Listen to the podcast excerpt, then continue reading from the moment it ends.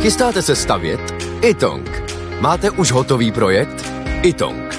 Nejdřív projekt mít, potom rychle zdít. Zašlete nám projekt vašeho domu na www.xela.cz lomeno itong.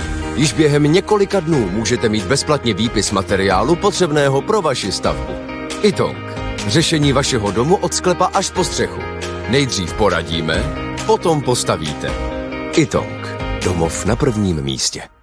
Vy byste měl být podle našich informací v Kijevě, je to tak? Jste tam stále? Ano, ano, já jsem teď v Kijevě, momentálně na stanici metra Lukianivskaja, kam kolem páté hodiny ráno dopadla raketa a tady to je samozřejmě všechno rozbité. Teď jsme jako novináři se mohli dostat vlastně jako přímo do toho prostoru, kde byla ta exploze.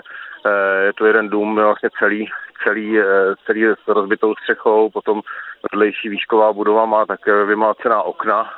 Vlastně nadělalo to spoustu škod i eh, tady na tom, v tom samotném areálu těch stánků kolem stanice eh, a hlídají to samozřejmě vojáci a zatím nemám přesné informace o tom, kolik bylo obětí nebo jaké byly, tady byly nějaké oběti a ta prostě byly nějaký zranění, co se to vlastně přesně, přesně stalo.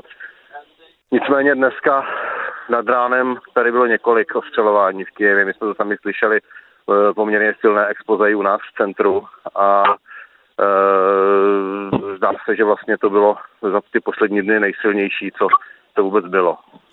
Teď stále uh, znějí sirény, nebo teď je teda neslyšíme, ale slyšíte nějaké výbuchy, protože poslední informace, co mám, tak že stále jsou slyšet další výbuchy centru města. Ne, ne, já jsem žádný neslyšel výbuchy teď v poslední době. To spíš bylo kolem té páté hodiny, to bylo ráno, potom jsem žádné neslyšel. Eh, ty sirény, to je takový zavádějící, no. Ty sirény prostě, to, to, to někdy se rozezní, zpravidla se to rozezní a nic se nestane. To, když prostě přijde rovnou výbuch a sirény slyšet nejsou, to konec konců lidi sirény už jako v podstatě ignorují. Často už jako by se do, toho, do těch krytů neběhá jako na tom začátku, no. Takže teď ne. V okolí Kyjeva se prý ruská armáda znovu šikuje k dalším útokům. Eh, víte o tom něco bližšího, mm, nějaké další informace? No tak ruská armáda je v okolí Kyjeva, eh, na několika místech. Eh, neřekl bych, že přímo obkličuje Kyjev, mm-hmm.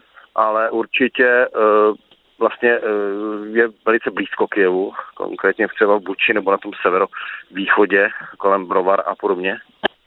A nicméně ale e, jako by ten postup je pomalý v poslední době, no, to je spíš na tom severovýchodě a, a eh, na to, u té Buči se vlastně to tam zakopalo v nějaké poziční válce.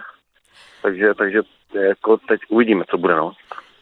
Jak eh, vypadá ten každodenní život eh, v Kijevě teď aktuálně? Věří stále Ukrajinci ve vítězství? Eh, prezident Zelensky k ním opět mluvil, tak stále je tam ta síla, to odhodlání, to, že nakonec vyhrajou. Věří tomu?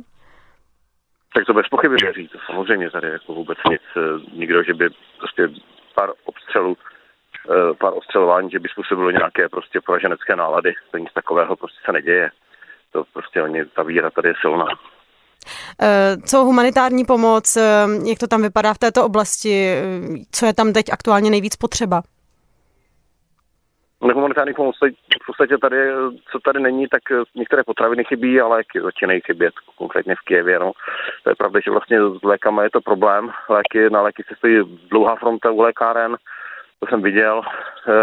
A Eh, co se týče tedy, eh, co se týče tedy eh, potravin, tak tam je to především čerstvé pečivo, chleba, to je taková trochu nedostatková komunita a potom, co je potřeba, tak samozřejmě jakoby ty možnosti pro ty, kteří chtějí odjet, no, to už se trochu zlepšilo, protože ty, co chtěli, už většinou odjeli, takže, takže tady vlastně jako ty možnosti v podstatě jsou, no, ale tak, jak, jak jsem řekl, hlavně ty léky, no. Eh, ještě co se týče právě té možnosti odjet a té evakuace, tak v tomhle tam teď teda nevidíte žádný problém, že by to nebylo možné úplně z města se dostat. Teď už není teda spíš zájem, ne. už tam zůstávají lidé, kteří se rozhodli, ne, že ne, neopustí ne, město. Ne, ne, z Kijeva to není problém. Jakoby z Kijeva není úplný problém se dostat. V podstatě kdo chce, tak to odjede dneska. E, ale e, je to problém jinde. Je to problém v Mariupolu, je to problém tam v těch oklíčených oblastech, vlastně, kde se nedá e, projít přes tu frontu, přes ty místa, kde třeba obklíčila eh, ty, ty města ruská armáda, tak pak je potřeba v těch měst nějakým způsobem se dostat. A o tom jsou ty humanitární koridory, že je potřeba projít vlastně jakoby to klíčení a projít tu frontu, kde se aktuálně střílí ze všech stran. Eh, ale tady v Kijevě vlastně jako polovina Kijeva, ta jižní strana Kijeva a východní strana Kijeva je volná.